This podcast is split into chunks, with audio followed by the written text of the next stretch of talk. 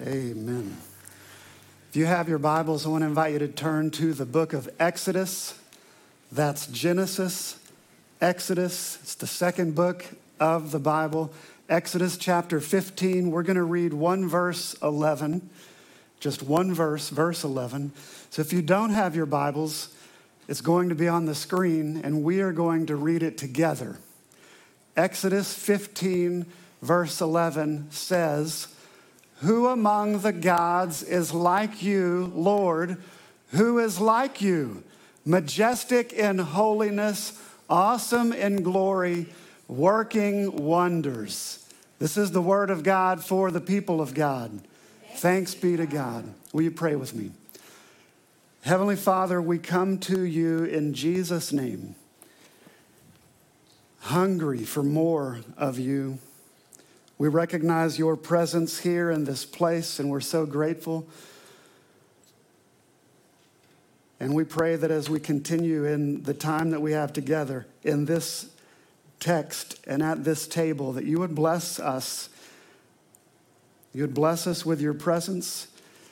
You would give us single mindedness, wholehearted devotion to you, that we would be faithful to who you are and who you've called us to be. So come, Holy Spirit. Come, Holy Spirit.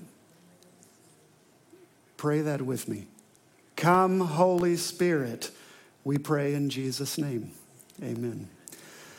Well, foundations are critical, they are vitally important your home foundation, the foundation of this church, physically speaking. The tallest building in the world, the Burj Khalifa in Dubai, stands at 2,716 feet. It uses a 12 foot thick raft foundation, 192 piles that are five feet across, buried 164 feet deep, 110,000 tons of concrete used in the foundation alone. It's the most important part of any building. That's the point of Jesus' parable, the foolish man who built his house upon the sand. When the winds came and the rain came, his house collapsed. A building, even such as this, can only stand if its foundation is strong enough to hold it up. If the foundation buckles, that building will fall. And we saw this two years ago in June the Surfside building in Miami, Florida, it partially collapsed. The foundation crumbled. 98 people lost their lives. It's devastating when a building fails. The foundation is everything. This morning, we're starting a new series on faith foundations, and everything we've given ourselves to this morning is a part of that foundation. The gathering, where there is holy noise. I love the sound of children in our midst, even when they're crying. Don't let that bother you. That's the sound of life. I love when we say the Apostles' Creed, and over my shoulder I can hear Jason Jennings. I know my people. I love when I see the band singing, not just Josh, but even Stephen Hughes and the drum kit. I love that worship of the band is, in fact, leadership of worship. And what we give ourselves to in the time that we have together is foundational to who we are as a people. And so, the next three weeks, we're talking about faith foundations. And this morning, our focus is on the holy nature of God. Next week, we'll talk about the holy gospel in the fullest, the holy gospel of God. And then we'll close out this series with the holy people of God. And here's the thing about God we don't have to guess about who God is, He reveals Himself to us. He wants us to know who He is. And so there are two types of revelation there is natural revelation that's been in existence since the beginning of time. All creation testifies to the goodness of God, to the glory of God. And if we fail to praise Him, will not the very rocks cry out? Holy, holy, holy. There's also special revelation. God has given us His word when the time was right. God stepped out in the person and work of Jesus. And then, when the time was right, the written word to capture the story of God, the person and work of Jesus, was given. Jesus is the word made flesh. Dr. Timothy Tennent, in his book on foundations of the Christian faith, wrote The Bible, this book of Revelation, is much deeper than a revelation of things that we need to know. It's so much more than information. The purpose of the Bible is not merely to help us understand things about God, but to help us know Him and His saving purposes for us and for the world. The Bible helps us to know the holy nature of God, the whole nature of God. And the scripture that we just read is one verse that reveals God's nature based on experience that the people of Israel had. It's a song that Moses and the Israelites sang after the exodus through the Red Sea out of Egypt. God delivered them from the hand of their oppressors. They were slaves no more. They'd been in Egypt for 430 years. And it wasn't all bad in the beginning. They thrived. But as their numbers grew, they also grew more and more intimidating to the king of Egypt, Pharaoh, who perceived the Israelites to be a potential threat to his dynasty. So he oppressed them and made their life bitter with harsh labor. And the Israelites groaned in their slavery. They didn't even necessarily cry out to God, they groaned in their slavery, but God heard their groaning, knew their voice, saw the plight of their circumstances, and He responded. God called one man, Moses, to lead his people, the Israelites, out of Egypt. And Moses was insecure about who he was, who he was called to be, but God was faithful. And after many convincing signs to Moses and many unproductive encounters with Pharaoh, whose heart grew hardened by each meeting, God delivered the Israelites up out of Egypt with a mighty hand and an outstretched arm. Moses led the Israelites right through the Red Sea. They were slaves no more. And this song, the verse we read from that song, is more like a historical document of what just happened. It's almost like a musical. And the emphasis here in verse 11 is on God's uniqueness. There's repetition of this rhetorical question Who among the gods is like you? serves the purpose to underscore there is no one like our God. He has no rival. One commentator said of this verse, translated it like this You are infinitely superior to all real and fake superhuman beings, including angels, heavenly and fallen, and even to what the pagans think their non existent gods are. Who is like the Lord? Verse 11 gave us three descriptors. He is majestic in holiness, glorious, inspiring wonder in the eye of the beholder, that's you and me, we who do God's will and reflect his values. He is awesome in glory, altogether good. All he does is right, even impressive. Working wonders. The same commentator said God does the supernatural and the amazing as easily as he does the typical and the routine. He does regularly and consistently what no human or other being can do, so that humans who trust in Him and live in right relationship to Him can rejoice in His power to do what for them would be or seem impossible. There is no one like our God. He is holy, He is completely different than you and me. And He has called us to be holy, which seems impossible, but it has everything to do with our trust in and our relationship to God. So, who is this God? What is His holy nature? We're talking about the attributes of God. And if we put our heads together, I bet we could brainstorm a pretty significant list of God's attributes. Theologians categorize God's attributes into two groups communicable and incommunicable. Communicable attributes are qualities that both God and humanity possess. And so we can understand those like love and grace and mercy and kindness and compassion. Incommunicable attributes are those qualities possessed by God alone.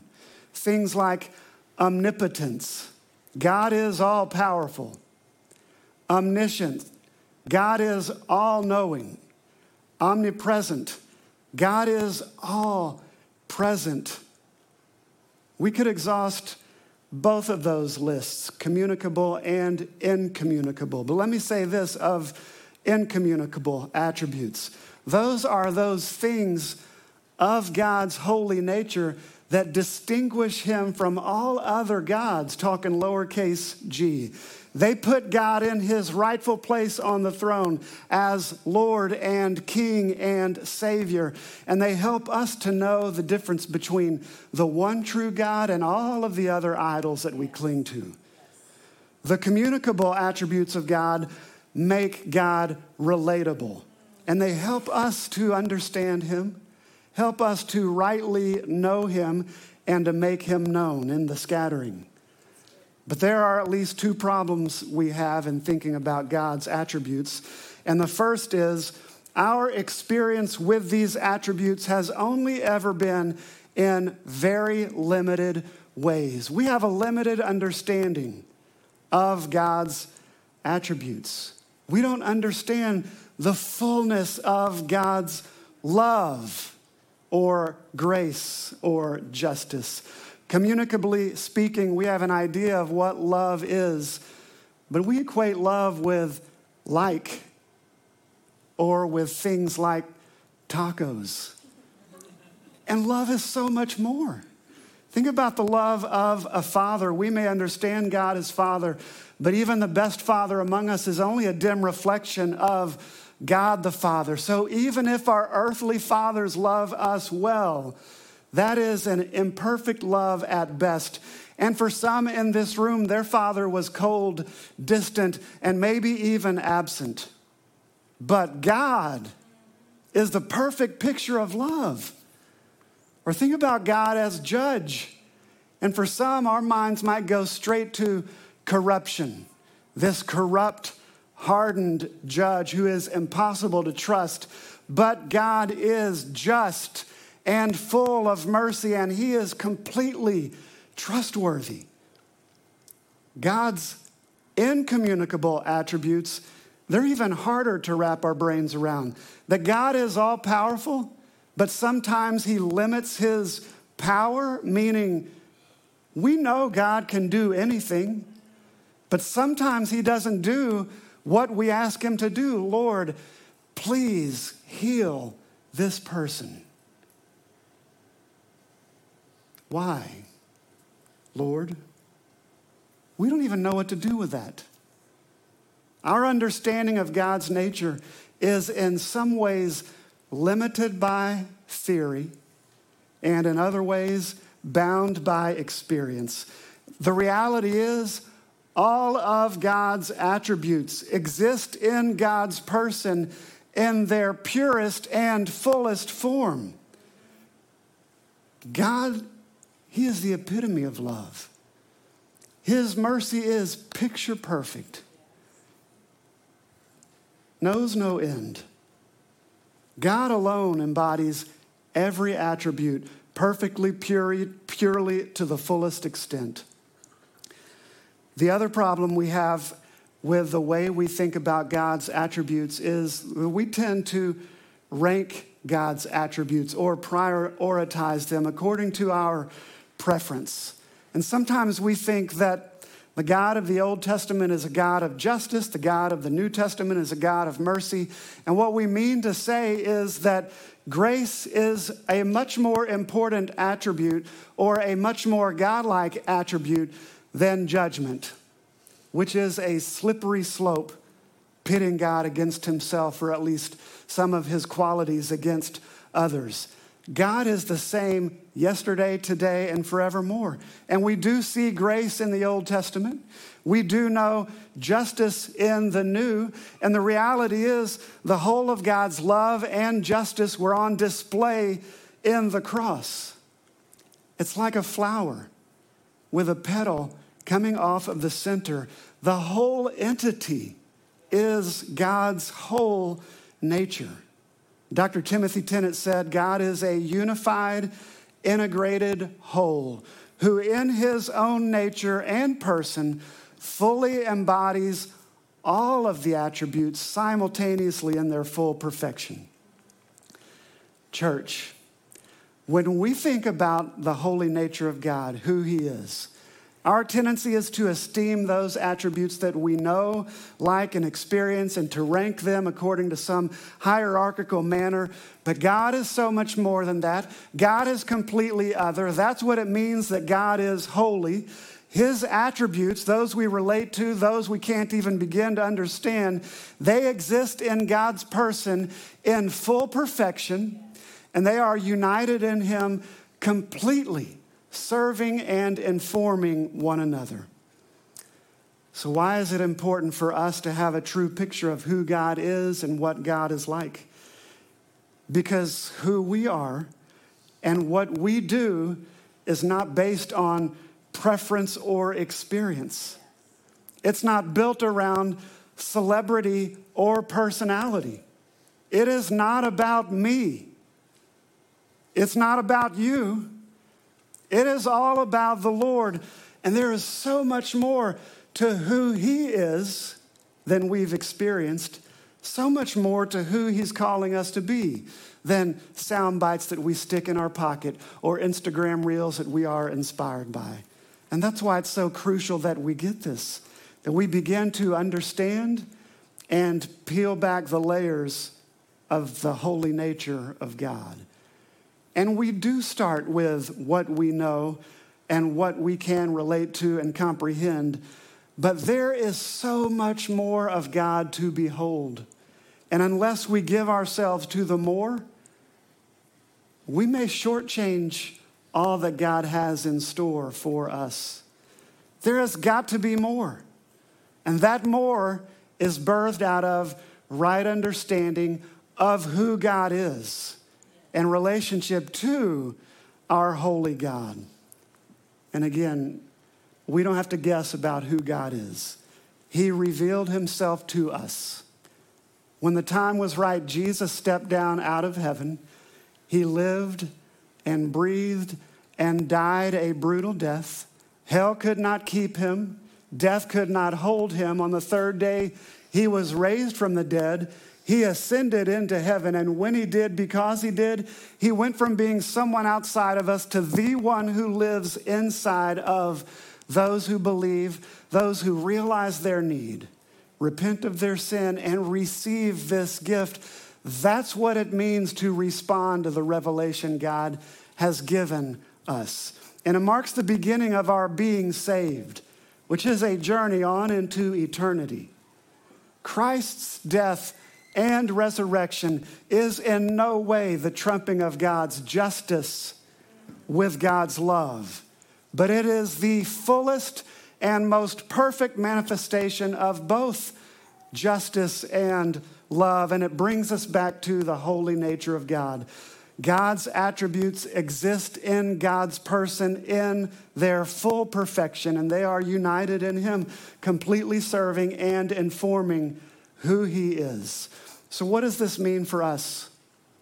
It means if we have a healthy understanding of the holy nature of God, then our foundation will not crumble. And when tough times come, we'll be able to withstand the storm. It means that I don't have to worry about the cares of this world, the salvation of the souls of men and women, because it's on God to save. I can't rescue people.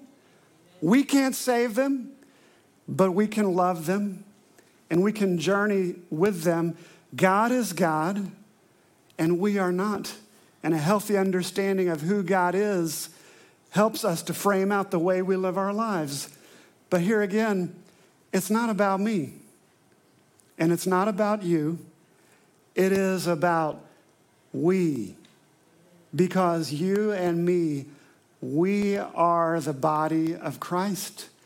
We are the presence of the third person of the Trinity, Christ, in this world. And so What does it mean that we embody his attributes?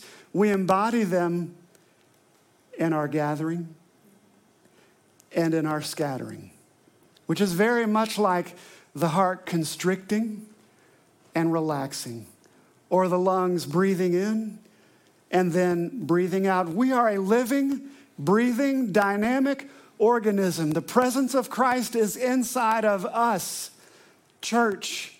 And when we scatter into the world as the church, our identity is Christ, the hope of the world. That's why it's important for us, family, to understand rightly who God is. I want to put the words of our scripture text back up because we see God's attributes even in the way he responded to his people, setting them free. And freedom is available to us. And so I want to read these again and give us time to reflect before Brandy comes to consecrate. We'll have maybe 60 seconds of silence. But would you receive these words? Exodus chapter 15, verse 11. Who among the gods is like you, Lord? Who is like you? Majestic in holiness, awesome in glory, working wonders. Lord, speak for your children are listening.